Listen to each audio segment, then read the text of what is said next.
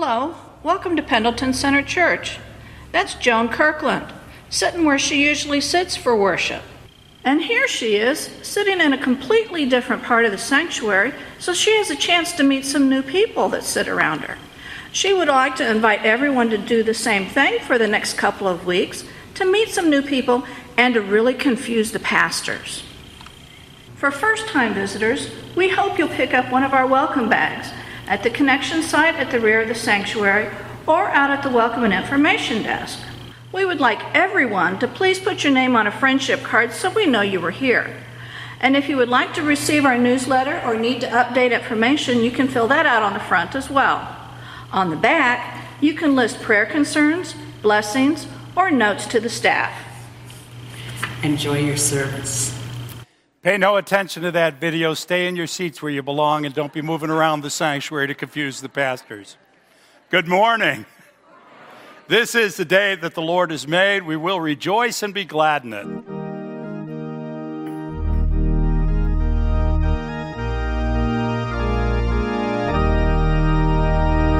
This is the day that the Lord has made. Let us rejoice and be glad in it. This is the day that the Lord has made.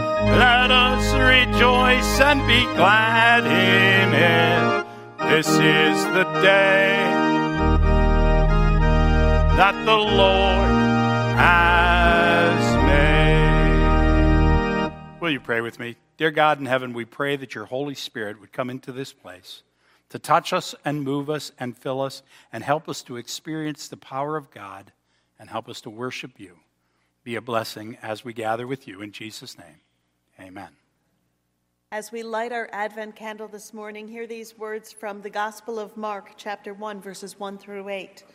The beginning of the good news about Jesus the Messiah, the Son of God, as it is written in Isaiah the prophet.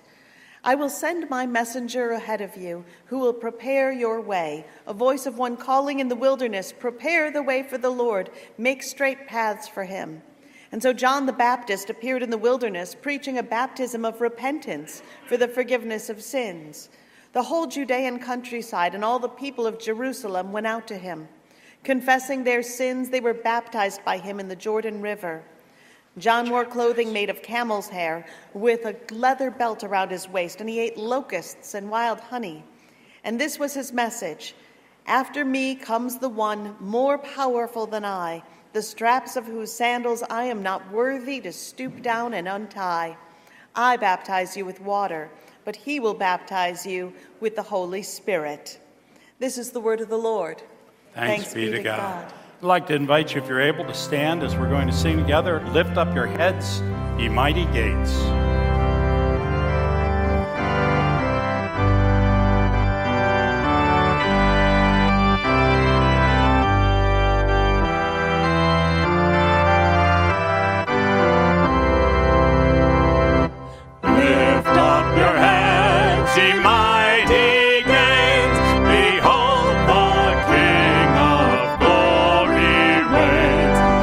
King of Kings is drawing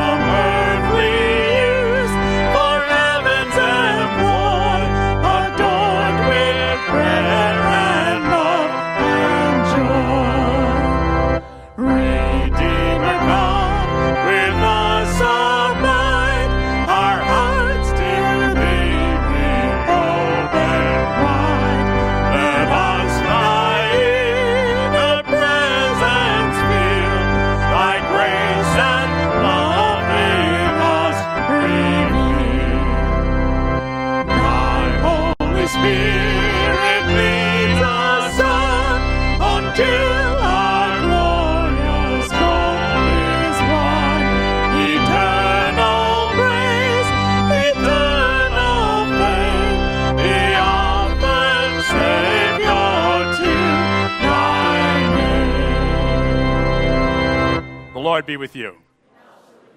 Please be seated. We have a couple of clipboards being sent out this morning. The one is for our ongoing ministry at First United Methodist Church in Niagara Falls for um, donations of food as well as offering to help and serve in that ministry. The other one is for Christmas cookies, because we always need cookies. And so if you're one of those bakers, please sign up to bake a bunch of cookies for us. And we use it for all sorts of different activities and events throughout this Advent season. And I'd like to say I'm thankful for this gorgeous decorating in our sanctuary. It's beautiful, isn't it? It's beautiful, and I'm thankful for all the people that helped with that at the hanging of the greens. And just a note with that, because it's Advent, when the kids are coming in with Miss Adrian, they're going to come right down here and put a, a an ornament right on the tree and then be released to you. And if any other kids are in the sanctuary and they want to come put a, an ornament on the tree at that time, they would do it at that. They just come on up, okay? So I'd love to hear what you all are thankful for today. What are you thankful for? Whoop, Judy.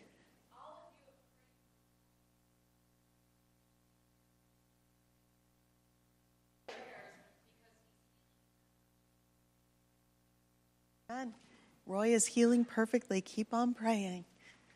Anyone else?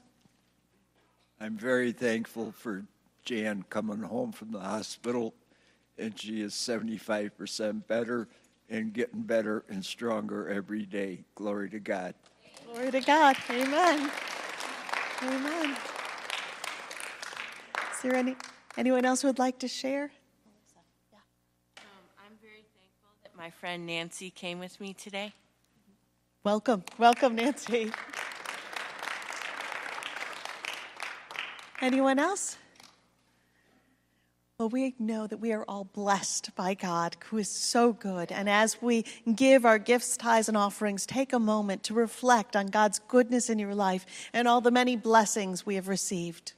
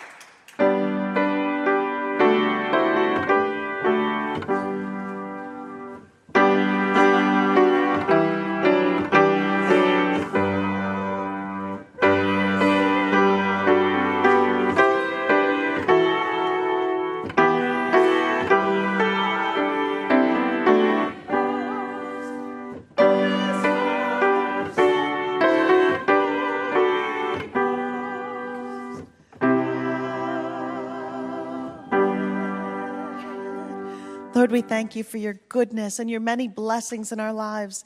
And we give this offering to you as a reflection of our love, a reflection of our gratitude, and our willingness to be obedient to your Holy Spirit. We pray that you will bless these gifts, that they may send forth your word and your light into this dark world, revealing who you are in your goodness and your love and your grace. For it's in Jesus' name we pray.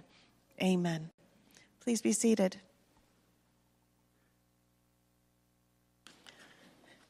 I'd like to lift up some of our um, church family um, for prayer. Um, continue to pray for Jan Gertz, and I'd like to um, suggest we uh, pray for Dick Anderson as well, who's home from the hospital but is experiencing significant health issues. Um, pray for Betty Bobzine, which is Debbie King's mom. And, um, she's in rehab right now, as well as for um, Betty's sister and her entire family, and Bet- as um, Betty's sister is heading toward the end of her, her life. And um, pray for Kelly Jesse's mom, Judy, who is in intensive care. Also would like to lift up Linda Canudela um, with significant health issues. And there are many who are homebound within our church congregation. If it's on your heart that you reach out to someone who is home, um, who is not doing well or is elderly, please let me know, and I can get you in contact with someone who may need some visiting or cards or call um, just to lift some spirits. Is there? Are there any other um, prayer concerns today? Yeah, Jan. Oh, goodness. Okay, so no car because the car broke down, and no car for work. Oh. Anyone else with any prayer concerns? Judy.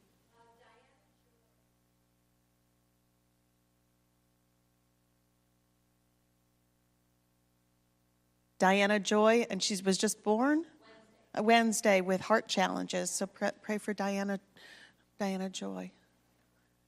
Anyone else? Yeah.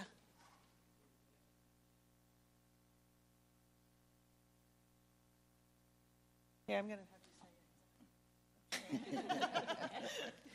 A Pakistani Christian named Aja Bibi has been in prison uh, under penalty of a death sentence for blasphemy.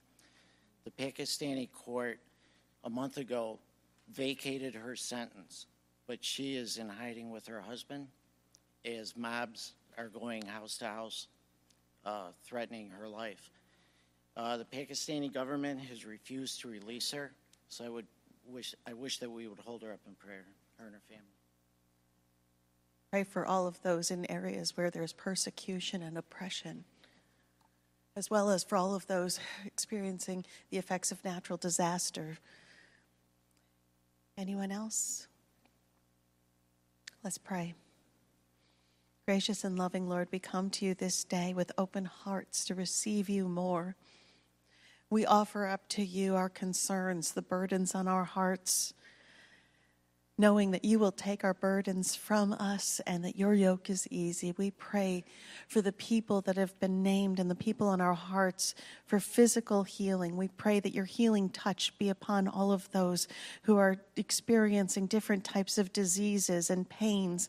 We pray for complete healing in the name of Jesus, that your name be praised as bodies are made whole and bodies are made well. We pray for people who are experiencing issues financially, that they may have opportunity and wisdom through you. And Lord, we pray for those who are experiencing many of the stresses and issues in the world, that you will, that you will give them your peace and your presence and set them in your light to go in your direction. Give them guidance, Lord. And we pray for people who are experiencing oppression, Lord. Oppression physically and oppression emotionally, oppression relationally. We pray that oppression will cease in the name of Jesus, that whatever darkness is overshadowing someone's life, that they find your light. We pray, Lord, for relationships that are broken, that you find them to have your healing, that you send your healing upon them, that they may be filled with your love and bind them together that they may have eyes for you and eyes for one another as broken relationships are healed. We lift up to you, Lord, this church, that we may continue to discern which way you would have us to go and be willing to walk boldly in that path. And we pray for those who are experiencing mental illness. We place that up for you, Lord. The people struggling with mental illness, we pray for your hand to be upon them, that they will be healed, that they will have clarity, that they will find you, and that we may be a supportive community. Lord, we pray thanks to you for what you're doing in our lives and what you are doing in the lives of the people we are lifting up this day.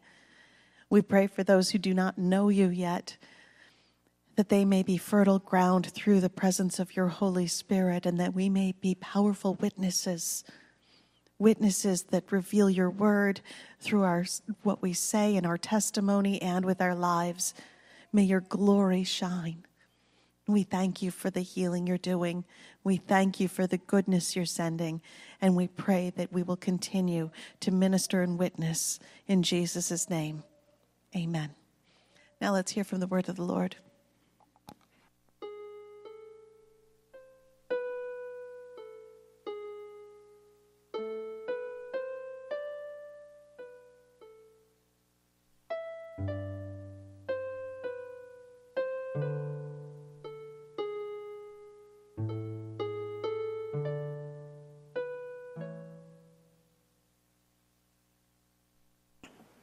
Good morning.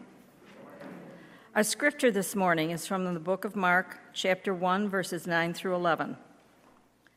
At that time, Jesus came from Nazareth in Galilee and was baptized by John in the Jordan. Just as Jesus was coming up out of the water, he saw heaven being torn open and the Spirit descending on him like a dove. And a voice came from heaven, "You are my Son, whom I love. With you I am well pleased." This is the word of the Lord. Thanks be to God. It's beginning to look a lot like Christmas everywhere I go. Let take a look at the five and ten. Does anybody know what a five and ten is anymore? For those of you who are younger, a five and ten is the dollar store. That's the new manifestation of the five and ten. When does when does Christmas season actually begin? Does it begin in September? Maybe August fifteenth. Some people think it begins the day after Thanksgiving. Christmas season actually begins, anybody know? December twenty-fifth. December twenty-fifth. So we get into the, kind of this struggle. Pastor Sherry tries to pick out the music in the right way in which we, we honor your desire to sing Christmas songs, even though we're not really supposed to sing them until after the twenty-fifth of December, when you're so tired of Christmas songs, you don't want to sing them anymore. It's, it's confusing. Now, for some of us, the music and the lights and the festivity and seeing the eggnog back on the shelf in the store, oh, no, no, no, no. helps us to think of Jesus. For others, they feel like somehow it, it isn't right to Jesus. It's sort of almost an, an insult that we get into the commercialization so early. This is actually the season of Advent. Over the next few months, we're going to actually talk about the life of Jesus, who he was, what he did, and what that means for us. We're going to learn about Jesus, which to me makes a lot of sense considering we call ourselves Christians. We should learn who this person is, right? But before we go too quickly to Jesus, we want to start with John the Baptist. John the Baptist was Jesus' cousin. They were they actually grew up somewhat together. They were only a few months apart. And we have this passage from the book of Mark that says that John is coming, a voice in the wilderness, preparing the way for the Lord. He's the one who's getting us ready for Jesus. So before we get to Christmas, we have Advent, and before we get to Jesus, we're going to talk a little bit about his cousin, John. John called us to a wilderness place, a voice crying in the wilderness, prepare the way for the Lord, make straight paths for him. Wilderness is a, a place where we don't have the distractions. We don't have all the confusion. We don't have all the noise. We can just focus on God. And John calls us to prepare our lives. In Romans chapter twelve, it tells us, don't be conformed to the pattern of this world, but be transformed by the renewing of your mind. Then you will be able to test and approve what God's will is, his good, pleasing, and perfect will. So God calls us to be transformed, to be changed, to prepare our lives for Jesus to come. What would you think would be some ways we could do that?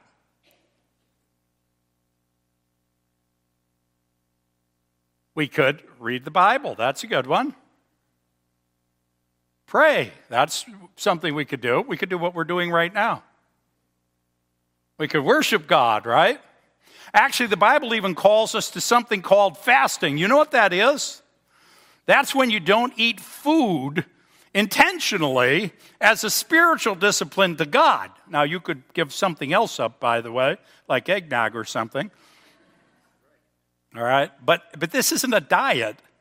This is a way of proving to ourselves that God is more important than anything. These are great ways we can prepare for the coming of God, and I suspect John did a lot of that. He lived in the wilderness. He, he probably didn't have his parents around anymore. They were quite old when he was born. He would be about thirty years old, same age as Jesus. The difference is Jesus was the son of a carpenter. John was the son of a priest, a high priest, Zechariah.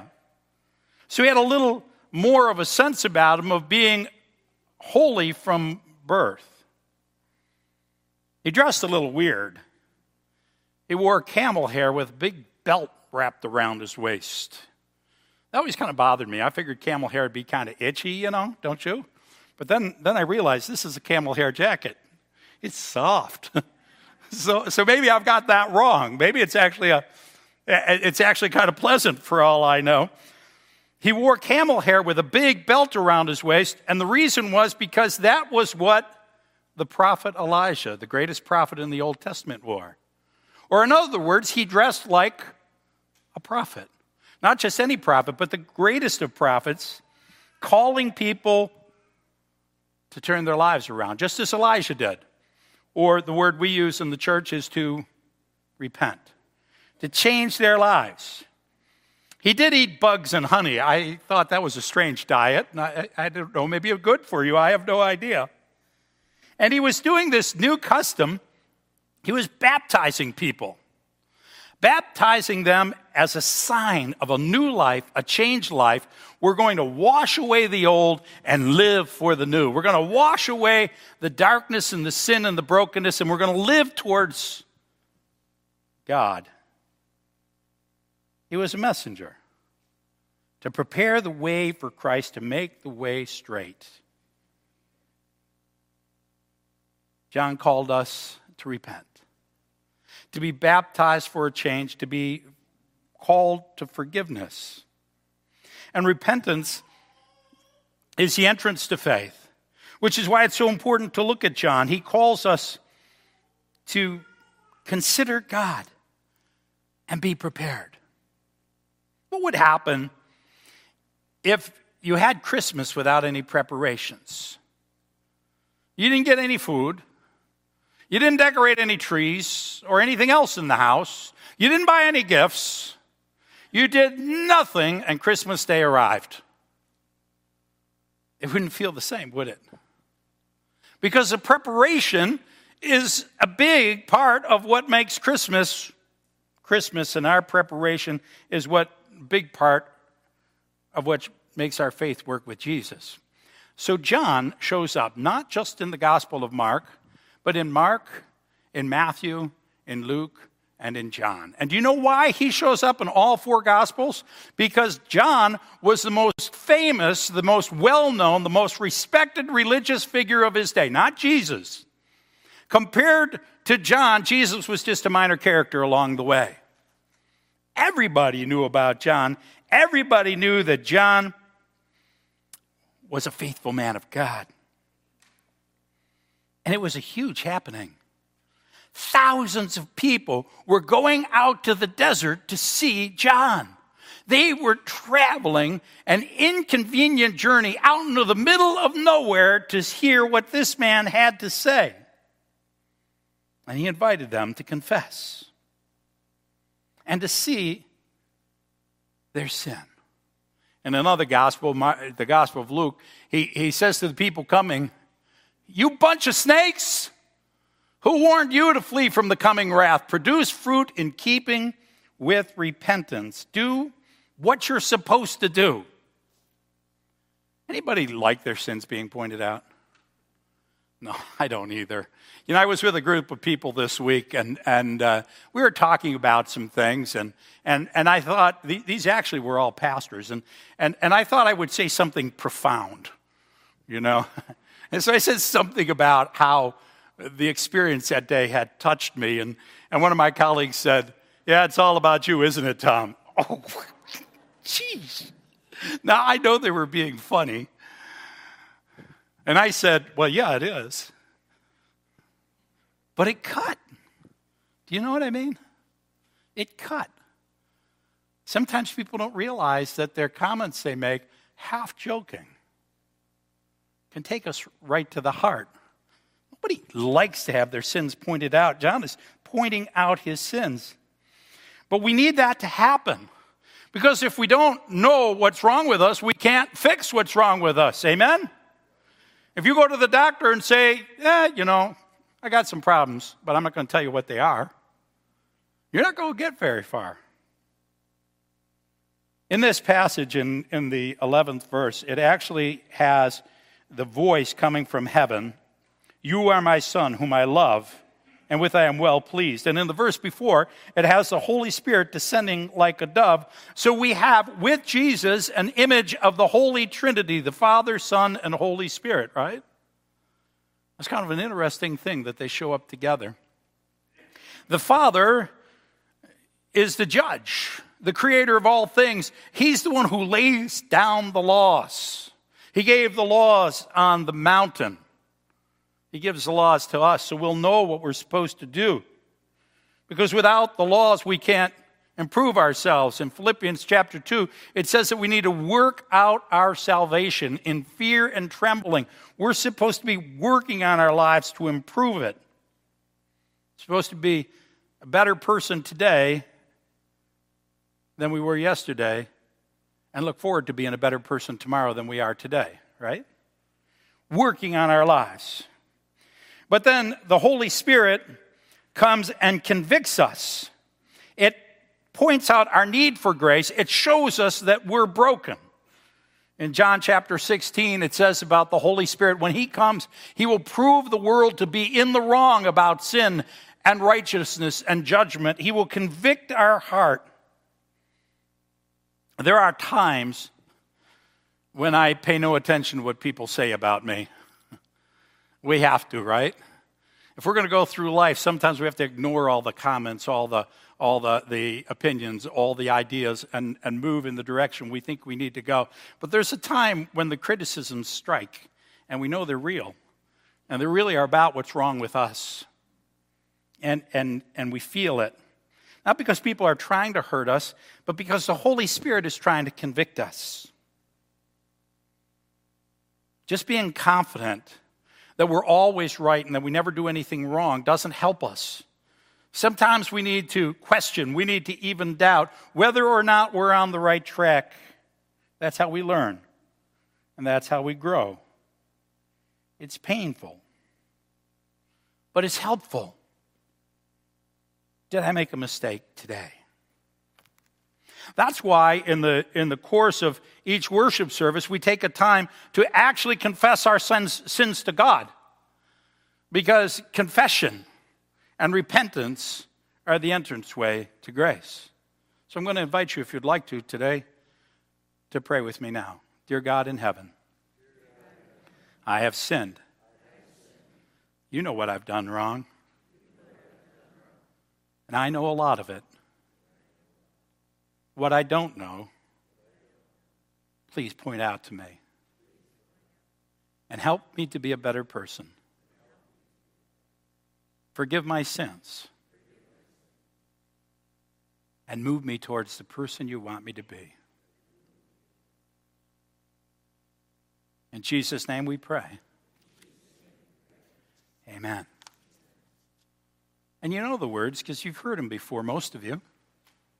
That, that God has said that if we're faithful and if we confess our sins and repent of our sins, he will forgive us. And so I can say, in the name of Jesus Christ, your sins are forgiven. Glory to God. Amen. Doesn't it feel better? See, because you're all perfect right now. See if you can hold on to that till the end of my sermon. Right? It's a fascinating thing that we go through this, but it's an important thing because when we start to examine our lives and question things, we can find our way towards a healthier faith life. But the difficulty is, is the doubt can also hurt our faith. It can be too much and overwhelming to the point where we start to even question what we know we know.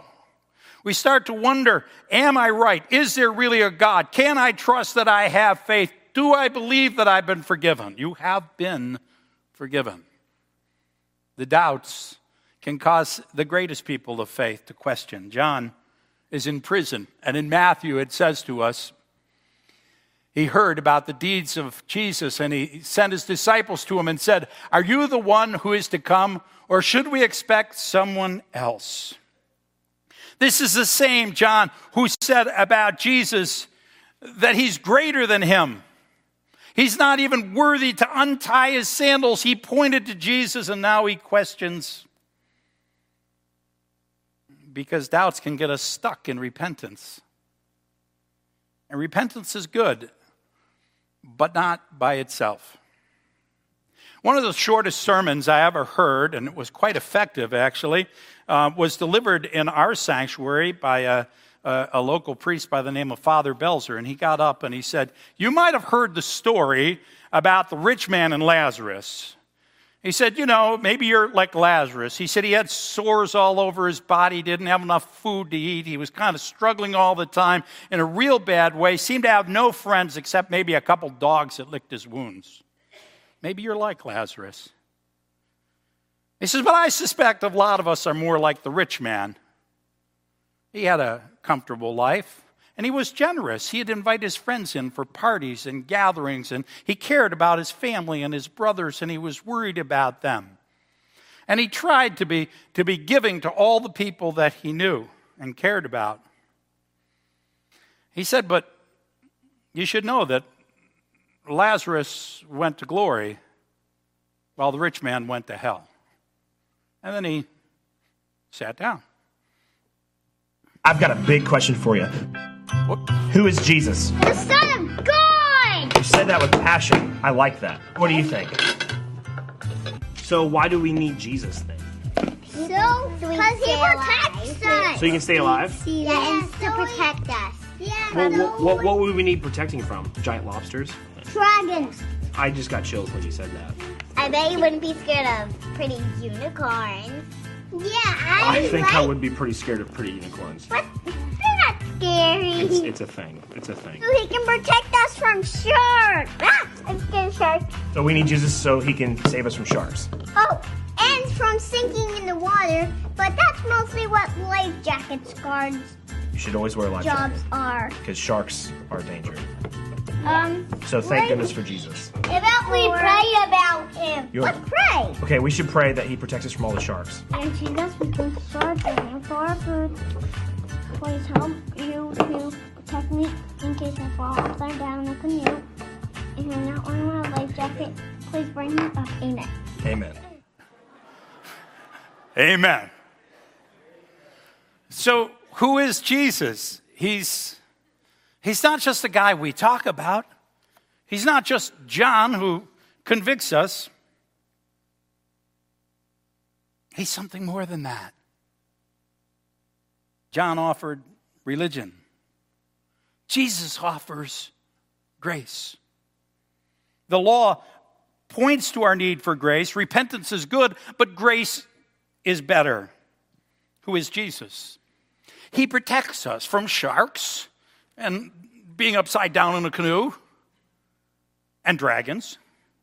Really, dragons are important. You need to find out what a dragon is. But more so, he protects us from getting stuck in repentance. John is the great, this religious figure of his day. He's the Billy Graham of his day, and he points to Jesus. He says that I baptize with water, but the one to come is more important than me. He will baptize you with the Holy Spirit and with fire. No one is as great as Jesus. He's the Messiah, the Son of God. The Father gives the law, the Holy Spirit convicts, but Jesus offers grace. So why is it important to look to John? Because John gives us the entrance to our faith. He convicts us of our sin. He tells us of our brokenness and our need. But just empty religion without grace would be harsh and hurtful, and we don't have to live there. We have a Messiah. The message of salvation, it says that this is the gospel, the good news about Jesus, because Jesus is good news. That's what gospel means, good news. And so when John sent his doubts to Jesus, Jesus replied, nope. Matthew eleven. There it is. Jesus replied, go back and report to John what you hear and see. The blind receive their sight, the lame walk, those who have leprosy are cleansed, the deaf hear, the dead are raised, and the good news is proclaimed to the poor. With Jesus, we have a world that's turned upside down, and our brokenness is made whole, and our sin is made good, and our lives are transformed. Repentance is good. Grace is better. You see, we, we sometimes get stuck in repentance because if we can push other people down, we don't feel so bad about ourselves. If we can find things wrong with everybody else, we don't feel quite so bad about the brokenness in us. But grace offers us the opportunity to not only make ourselves whole, but bring healing to everyone so that we can all end up in a good place. What would Christmas be like if we had no preparations? It's a good question. But what would it be like if we did all the preparations and had no Christmas? Now that would be the greatest tragedy. What would life be like if we had no Jesus, no grace? So our religion needs to remind us of our need for God. But our faith gives us that God. And when you're looking at, at, at a place where you need to offer criticism and concern and construction and try to fix somebody who's broken, look at yourself, live inside out. I could turn it inside out, you know, but I'm not going to today. Because the, the idea behind the inside out is that the soft part is turned outside to the people around you. And the difficult, the hard part comes towards us. But this is soft on both sides. Maybe that's what we need to be. Maybe we need to find a soft way to help people find out how they need to grow and find out how we need to grow. And certainly we need to offer grace to the world. Because in John three sixteen, and you know this, it says that God so loved the world that he gave his one and only Son, that whoever believes in him should not perish but have eternal life. But we usually don't read the next verse, which says, for God did not send his Son into the world to condemn the world, but what? Do you see that? God didn't come here to tell us how broken we are. He knows that, and he knows we're good at telling each other how broken we are. What we need is we need someone to tell us how we can be made whole. Amen? My wife and I were watching T V. Well, it was just on. You know, you know how you do that sometimes? You're in a room, and we were visiting, and we're talking, and it was on. And it was on one of these news channels, right? And they just started doing what they do. And I picked up the remote, and I wanted to say the clicker. That tells me how old I am, right? I picked up the remote, and I shut them off. And it just went peaceful. You know you can turn those guys off. You really do. You can just shut them off. Especially when they when they go from trying to help you to learn to just being on the attack, the assault, the anger, the nastiness, the meanness. Just turn it off. In fact, if you feel religion is hurtful and mean and biting and cutting, turn it off and turn on Jesus, because Jesus is good news. I asked you how you could prepare for Jesus' coming, and we came up with fasting and reading the Bible and worshiping and prayer. When I asked the same question to the people who gather with us for worship on Thursday night in Niagara Falls, the first thing they said is, we could help other people. Sheesh, didn't think of that one, right? We could be kind. Oh, oh, that's another one, isn't it? We could offer God's love to one another. Don't you think that's the life God would want to come into? It's time for a new beginning. That's what it means to repent, so that we can proclaim good news, good news.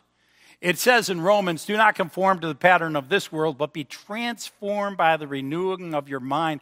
Then you'll be able to test and approve of God's will, his good and pleasing and perfect will, which is to bring love and grace and hope and possibilities, to be a person who's looking for how, how you can be a force for blessing in this world.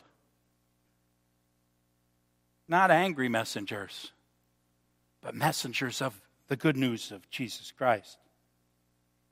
That's the message we bring. How do we do it? Well, there's lots of ways we do it this time of year, isn't it? We put lights on our house to remind people of the light of the world. We give gifts to remind people of the grace that God gives to one another. We sing songs about Jesus. And it helps prepare his way.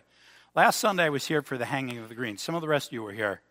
We were doing all kinds of stuff. We were a busy crowd. We were decorating all over the building. We were uh, had kids making little crafts and things. Santa arrived on a on a fire engine, you know, and then, then the kids went and saw Santa.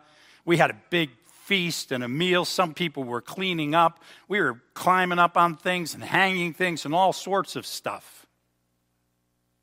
Some people would have come in and said, what's this got to do with Jesus?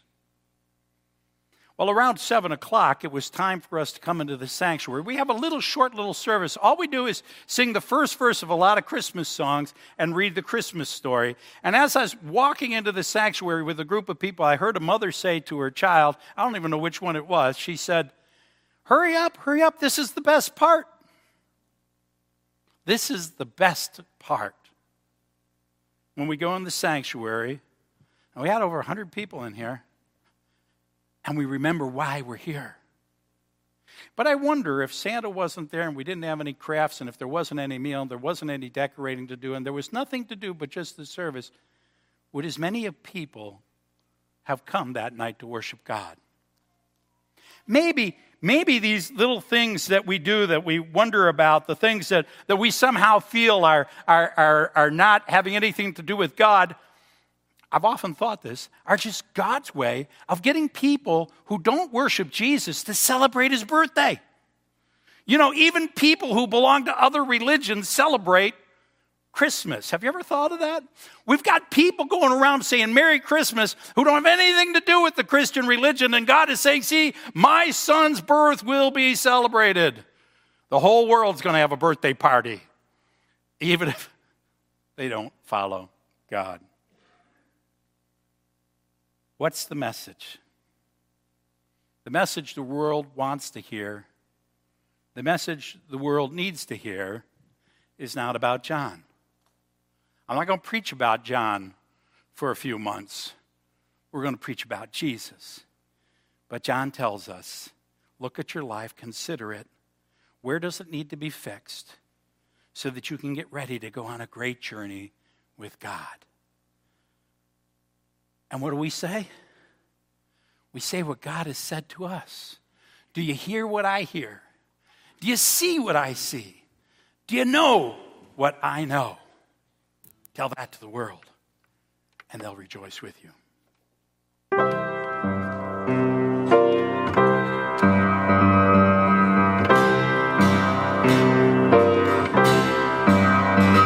Send the night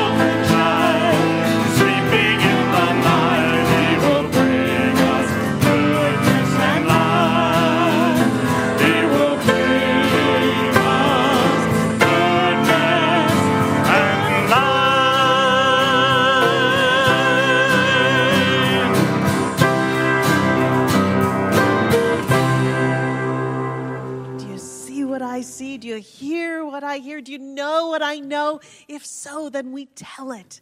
We tell it. We proclaim it from the mountaintop.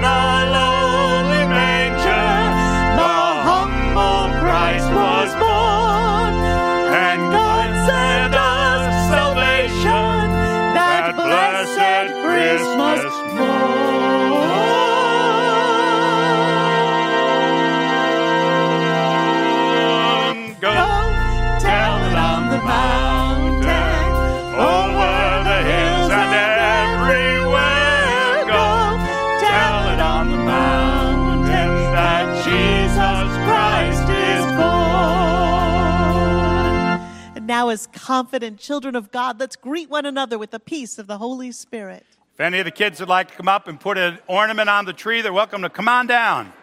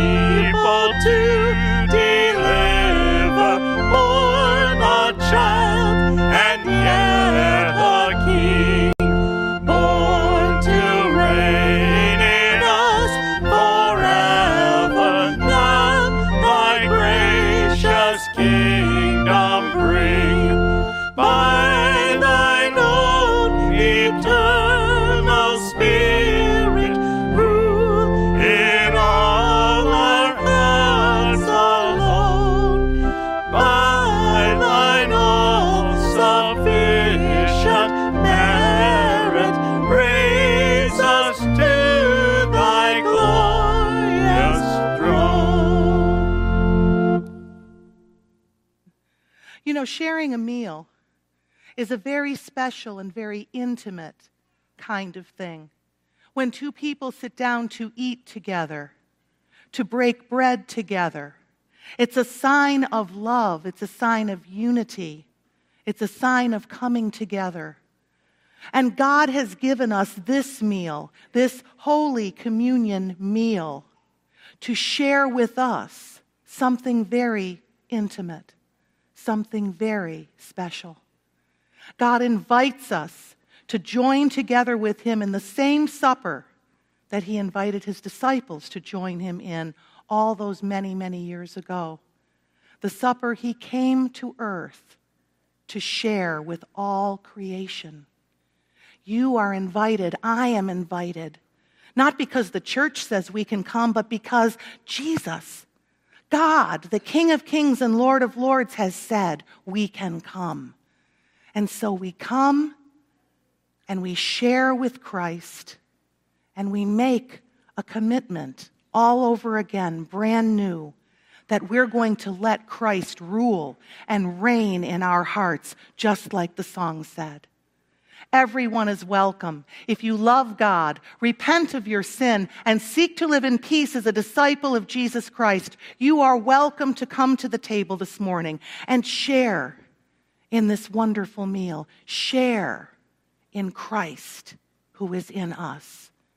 So come. God calls you. The Lord be with you. Lift up your hearts.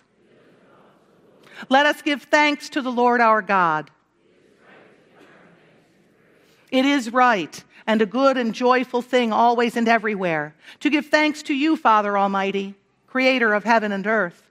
You formed us in your image and breathed into us the breath of life. When we turned away and our love failed, your love remained steadfast.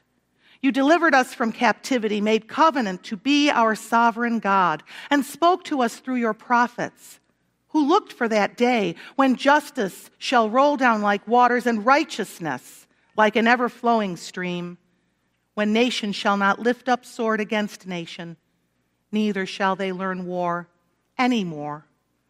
And so with your people on earth and all the company of heaven, we praise your name and join their unending hymn, Holy, holy, holy Lord, God of power and might, heaven and earth are full of your glory. Hosanna in the highest. Blessed is he who comes in the name of the Lord. Hosanna in the highest. Holy are you and blessed is your Son, Jesus Christ, whom you sent in the fullness of time to be a light to the nations. You scatter the proud in the imagination of their hearts, and have mercy on those who fear you from generation to generation. You put down the mighty from their thrones and exalt those of low degree. You fill the hungry with good things, and the rich you send empty away. Your own Son came among us as a servant to be Emmanuel, your presence with us. He humbled himself in obedience to your will and freely accepted death on a cross. By the baptism of his suffering, death, and resurrection, you gave birth to your church, delivered us from slavery to sin and death, and made with us a new covenant by water and the Spirit. On the night in which he gave himself up for us, he took bread and he gave thanks to you. He broke the bread and gave it to his disciples. He said, take and eat. This is my body, which is given for you.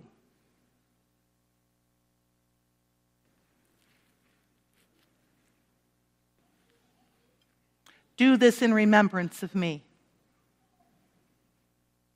When the supper was over, he took the cup. He gave thanks to you and gave it to his disciples. He said, drink from this, all of you. This is the cup of my blood, the blood of the new covenant poured out for you and for many for the forgiveness of sin. Do this as often as you drink it in remembrance of me. And so in remembrance of these, your mighty acts in Jesus Christ, we offer ourselves in praise and thanksgiving as a holy and living sacrifice in union with Christ's offering for us. as we proclaim the mystery of faith. Christ has died. Christ is risen. Christ will come again. Pour out your Holy Spirit on us gathered here. And on these gifts of bread and wine, make them be for us the body and blood of Christ, that we may be for the world the body of Christ redeemed by his blood. By your Spirit, make us one with Christ and one with each other and one in ministry to all the world until Christ comes in final victory and we feast at his heavenly banquet. Through your Son, Jesus Christ, with the Holy Spirit and your holy church, all honor and glory is yours, Almighty God, now and forever. Amen. Shall we pray together the prayer Jesus taught us? Our Father, who art in heaven, hallowed be thy name. Thy kingdom come, thy will be done, on earth as it is in heaven. Give us this day our daily bread, and forgive us our trespasses, as we forgive those who trespass against us. And lead us not into temptation, but deliver us from evil. For thine is the kingdom, and the power, and the glory forever and ever. Amen. Will those who are serving please come forward?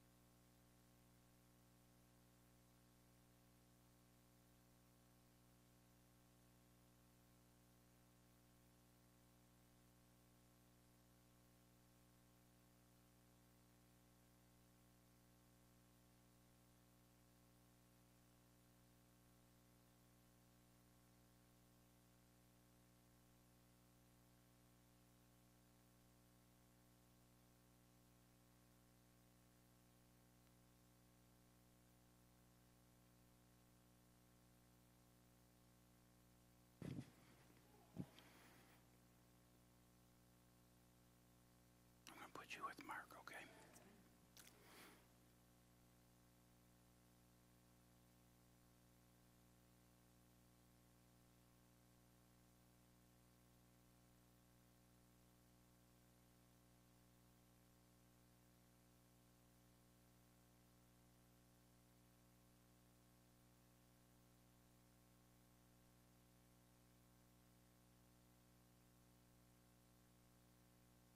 And now God invites you to the table of grace. No matter who you are, where you come from, you're welcome to come and receive Jesus, the joy of the Lord in your heart. You're also welcome to come to the rail for prayers for healing, to make a commitment to God, to light a candle. Come and join us with the Lord.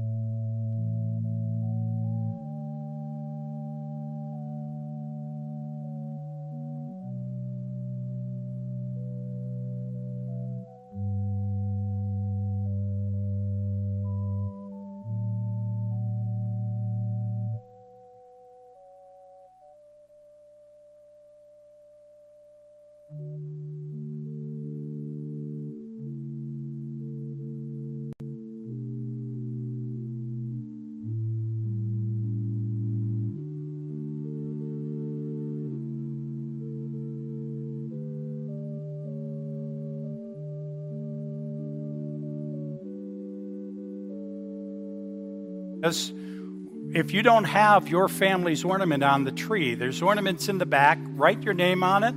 Put it in the basket up here, and the kids will put it up on the tree in the coming weeks. Second, if you call, feel the calling from God in your heart to help a child at Christmas with a gift for him, our angel trees are full of angels that could use some some help and assistance. So take one and and, and help somebody to have a good Christmas this this year. I'd like to invite you, if you're able, to stand as we sing together, Joy to the World.